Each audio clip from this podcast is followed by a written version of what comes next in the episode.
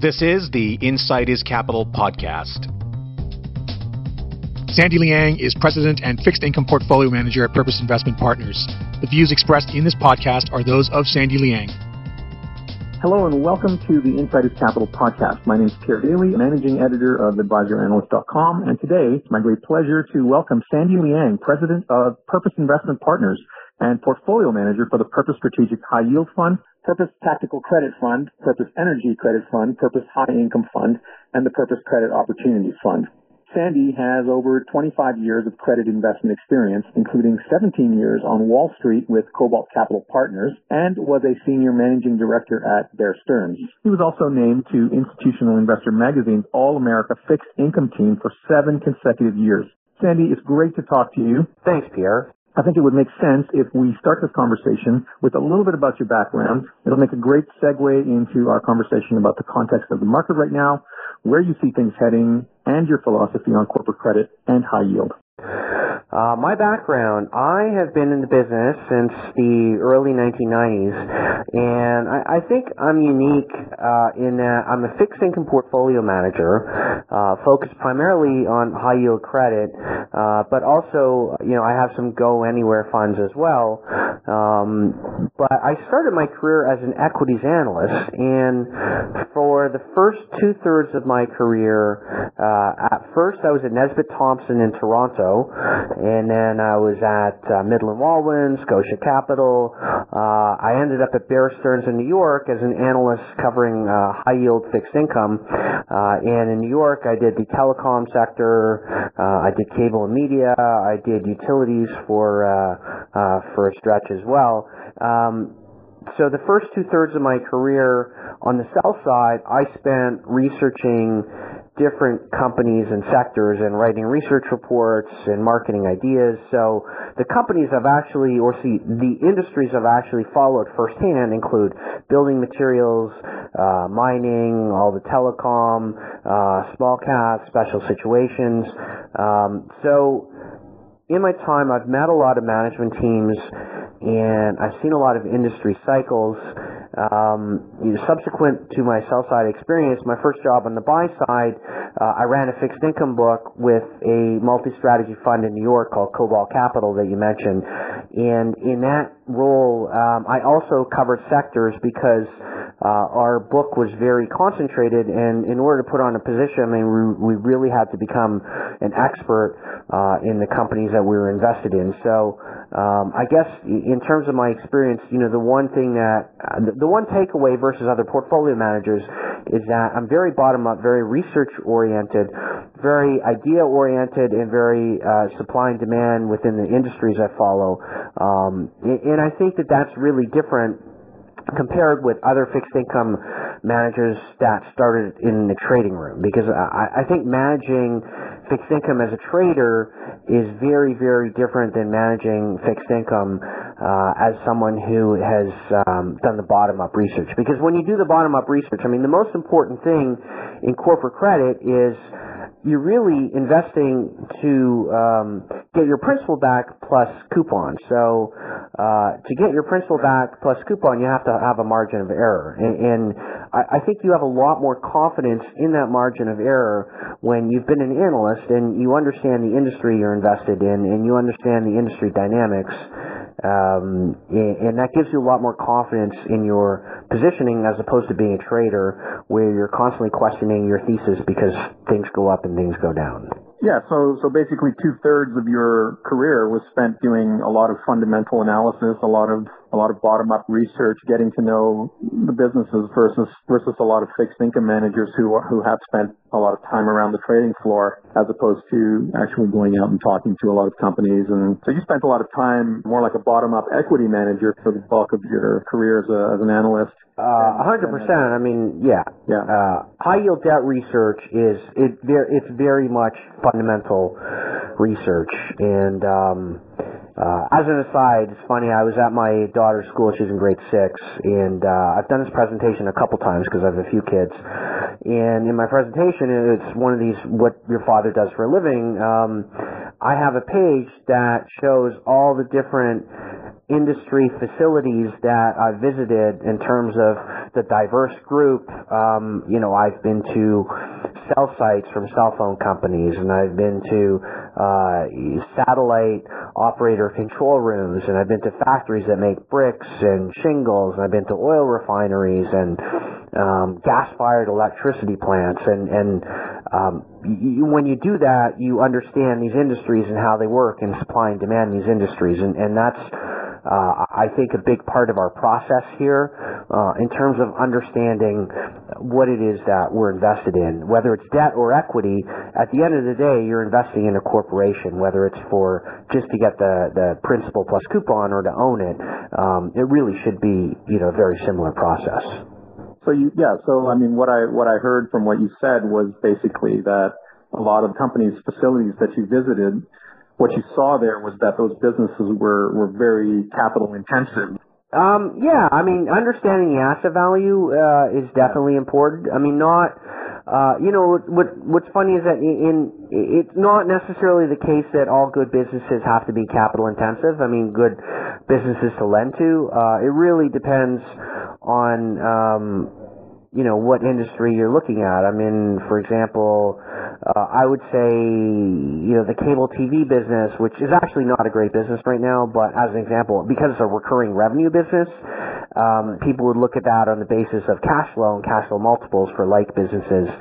Um, you know, the cell phone business is very, uh, you know, it's also recurring revenue. So it's not, you know, cell phone business is different also because you have the underlying asset value in Spectrum, um, and Spectrum licenses, which is intangible. But, uh, I would say that, you know, just as a, a, more general statement, if you see a variety of businesses, some are very capital intensive, some are not, um, but you really have to be cognizant of a how do you look at the underlying asset value in different kinds of businesses. Um, do you look at the replacement cost? Do you look at the cash flow multiple of comparable businesses, or do you look at the breakup value? Um, and you know, B, how is that business performing? How is their return on capital? Because at the end of the day, return on capital is what pays you back. Right. So in the midst of your career, you were at Bear Stearns, and risk management is obviously a very substantial part of the work that you do. But having been on Wall Street at Bear Stearns at the time and surrounding the time that the uh, financial crisis was unfolding, how do you think that prepared you for managing high yield, for managing corporate credit?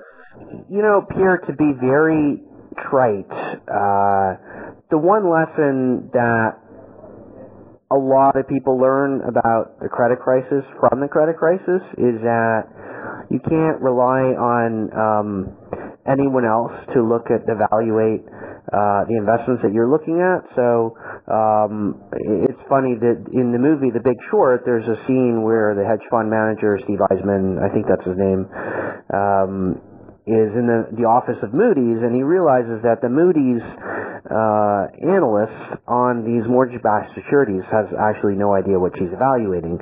Um, I worked at Bear Stearns, and, and I was a senior managing director and partner there, and uh, uh, for a long time, I felt confident because I looked at leveraged companies for a living. I looked at companies that had a lot of debt, and I worked at this investment bank where I got stock every year, um, and I hadn't really spent a lot of time looking at the Bear Stearns balance sheet because we were A-rated by Moody's, and an A rating is a pretty high rating. I mean, today, if you're A-rated, um, you're basically borrowing, you know, in the States, you're basically borrowing money at just over 3% over 10 years. So that seems to be a pretty good credit rating. But uh, right. you know, by the time I got around looking at the balance sheet on my own, because perhaps I didn't trust the rating, uh, the stock had already been in decline, and and I was just very surprised at what I saw. Because the reality is that uh, there was very little equity cushion in the Bear Stearns balance sheet, and on the asset side it was very difficult to ascertain what it exactly was that Bear Stearns owns because uh, or owned at the time because the debt uh, was comprised of structures as opposed to um, it wasn't well laid out in terms of you know what we do here is we lend to corporations. So if I lend money to Air Canada, it's very clear in my holdings list, I own the Air Canada four and three quarter percent bond, and you say, oh, that's what that is, and you look at Air Canada and you say, okay, there's equity and there's debt, and they own the debt. Um, if you looked at Bear Stearns, uh, the Bear Stearns assets at the time, you saw a lot of mortgage structures that were basically numbered and had names, uh, you know, based on the kids of some of the investment bankers and things like that.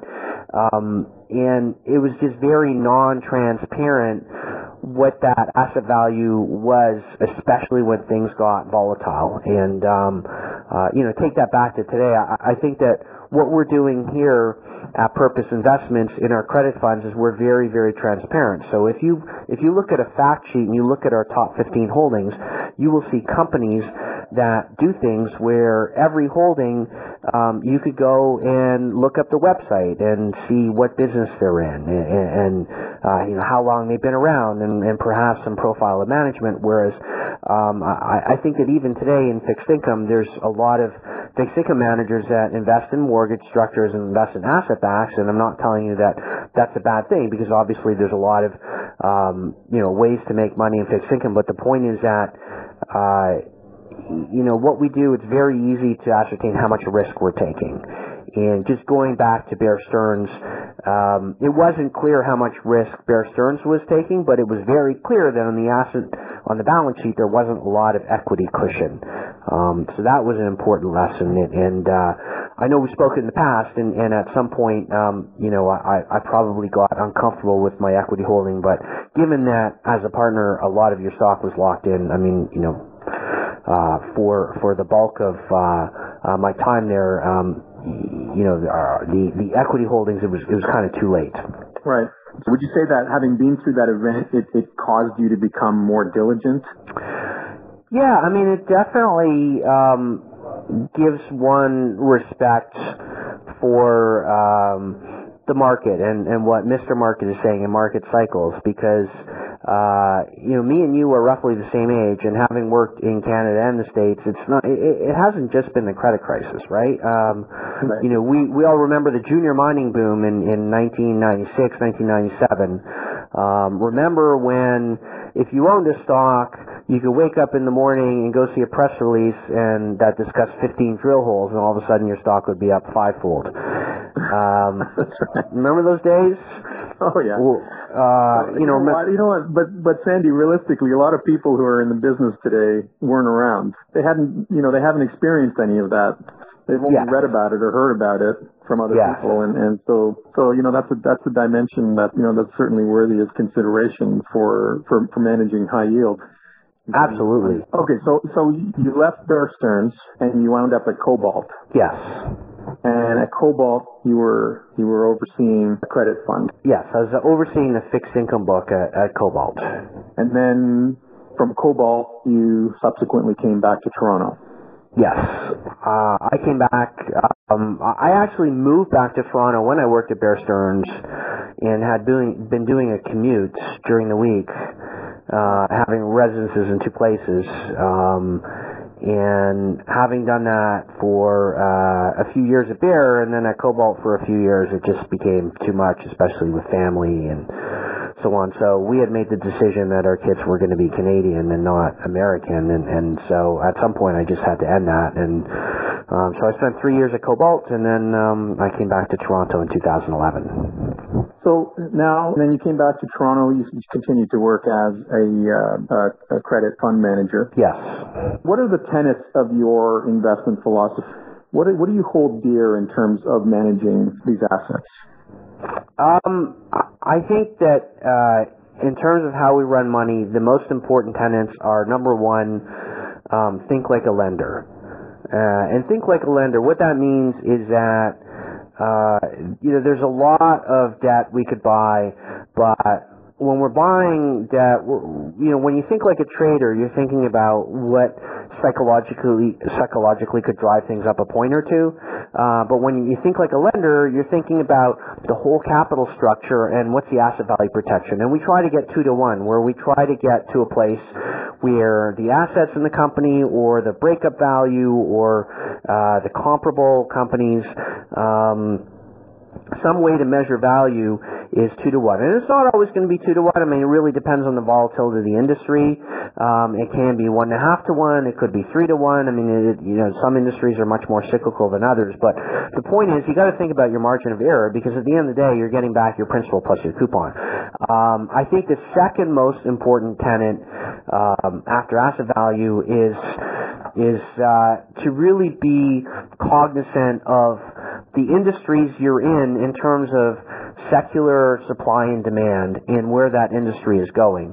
Um, what I mean by that is is you know high yield is really it's non-investment grade corporate credit. So the companies in high yield um, often are in industries that are not investment grade anymore. Maybe they were at one time investment grade, but are now uh, in high yield because they might be very cyclical or there might be some issues with supply and demand. Um, we stay away from secular decline. So if you look at a high yield ETF, they'll basically buy the bonds of all the companies that have issued the most debt or basically lend money to the companies that have borrowed the most money, which makes no sense whatsoever.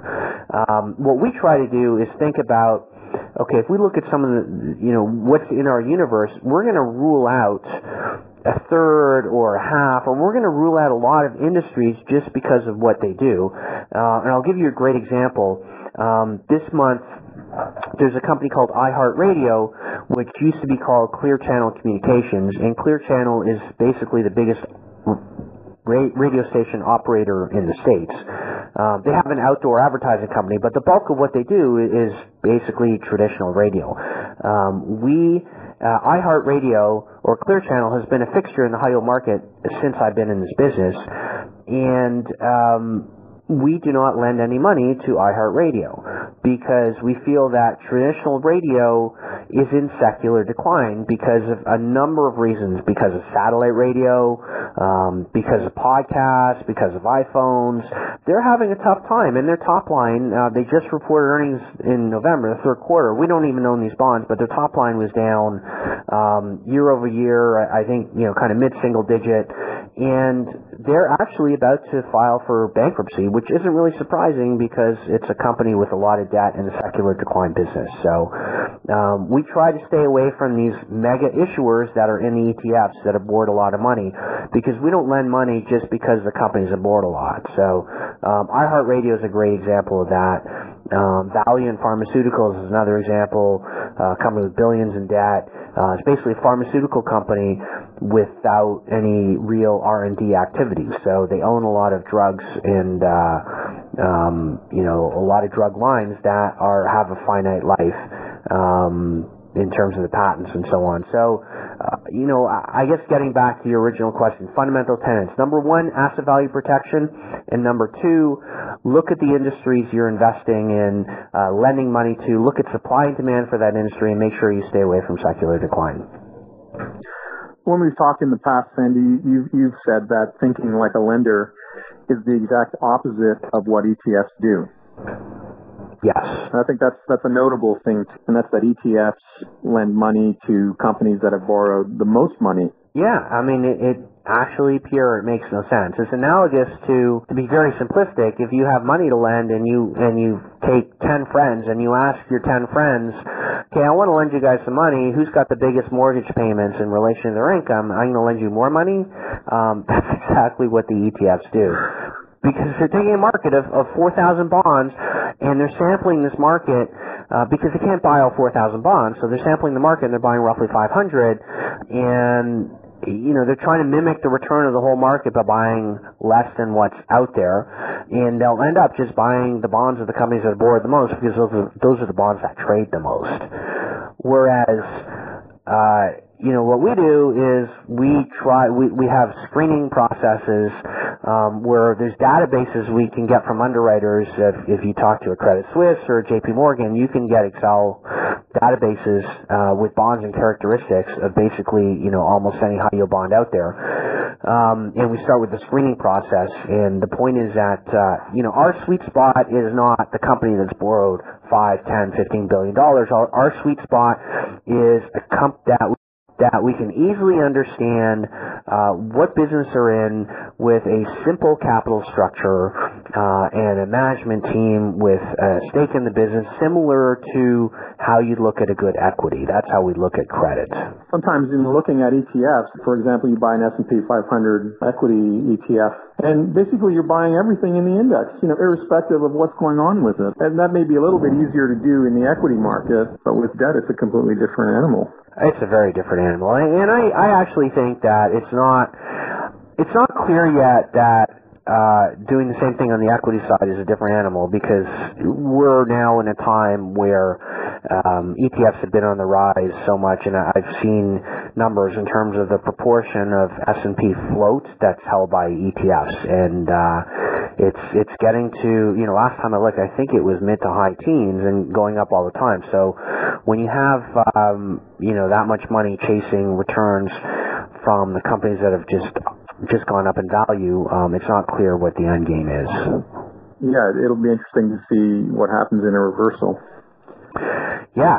Uh, so, you know, I guess the question is in this ETF passive life cycle, are we in the, you know, are we in the fourth or fifth inning or are we in the seventh, eighth inning? It's, it's not clear yet. There certainly doesn't seem to be a lot of clarity on that. Um, does it make sense, um, does it make sense to try and time the market for high yield and corporate debt or for credit? Um, you know, that's an interesting question because that's one thing coming back to work in Canada that's really surprised me about um, investors' attitudes to the leverage finance, high yield debt market, non investment grade credit in general, um, because it, it's a lending market, and as a lending market, as an investor, you're always making a coupon. Your your accrued interest goes up every day, and um, when you think of the types of institutions that are in that business, there's uh, uh, there's companies called BDCs in the states, business development corporations. But at the end of the day, even banks uh, have corporate lending books that are pretty significant, and it's not all investment grade. Um, as a lender, I mean, it doesn't really make sense to time the market because if you're not in it, then you're not making the coupon. And you don't see institutions that are involved in lending, you don't see them time the market. You don't see them get in and out. Um, but for some reason, investors uh, in Canada, I felt have have you know have this mindset, and I'm not sure if it's because there's been portfolio managers in the past that have marketed their funds saying, well, we know how to get in and out of the market. Um, we'll just simply look at the spread. Um, what I'll say is that you know this this leverage finance market is a couple trillion. It's big as big as the Canadian capital markets plus, and um, there's a lot of different companies you can lend money to. And right now, I have bonds on my book that mature in 2019, 2020 uh, from um, uh, you know companies that are very credit worthy that I'm pretty sure I'm not going to lose a dollar principal. I'm not sure why. If I see market volatility, I'm just going to sell these um, and try to buy them back. I mean, you know, more than anything, we're trying to string right. together, uh, you know, 50 good investments where we're we feel pretty confident we're not going to lose a dollar principal. And if we can do that in diverse places, diverse industries that have different cycles, um, then we should be getting our money back plus a coupon. So, uh, for some reason, there's a real market timing mindset where uh, you know it's very well known that market timers in equities don't get rich, and market timers in equities statistically uh, have a tough time showing their value. Um, I'm not sure why then in in a, an asset class that actually pays you a coupon every day, that's a lot less volatile, you'd actually want to time that asset class. You're making a case now with this environment that we're in right now. We've got the Fed under Jerome Powell now alluding to possibly more interest rate hikes than the market anticipated. And, and so, so interest rates, there's obviously a reaction happening in the market to the prospect of interest rates rising. Now, you're making a case, Sandy, that sometimes the rate increase is a good thing. Can you explain that? Sure. Um, sometimes rate increases can be a good thing when you're lending money because if you don't have a lot of interest rate risk, but you have more credit risk, and if rates are going up for the right reason, and I would say pretty clearly, it's pretty clear that rates right now globally are going up for the right reason. They're going up because economic growth uh, for the first time in years is actually globally synchronized. There's no major area that's in recession. Uh, Europe actually had better growth last year than the U.S., and the U.S. is actually doing fine. If interest rates are going up for the right reason, then company credit quality is not a concern.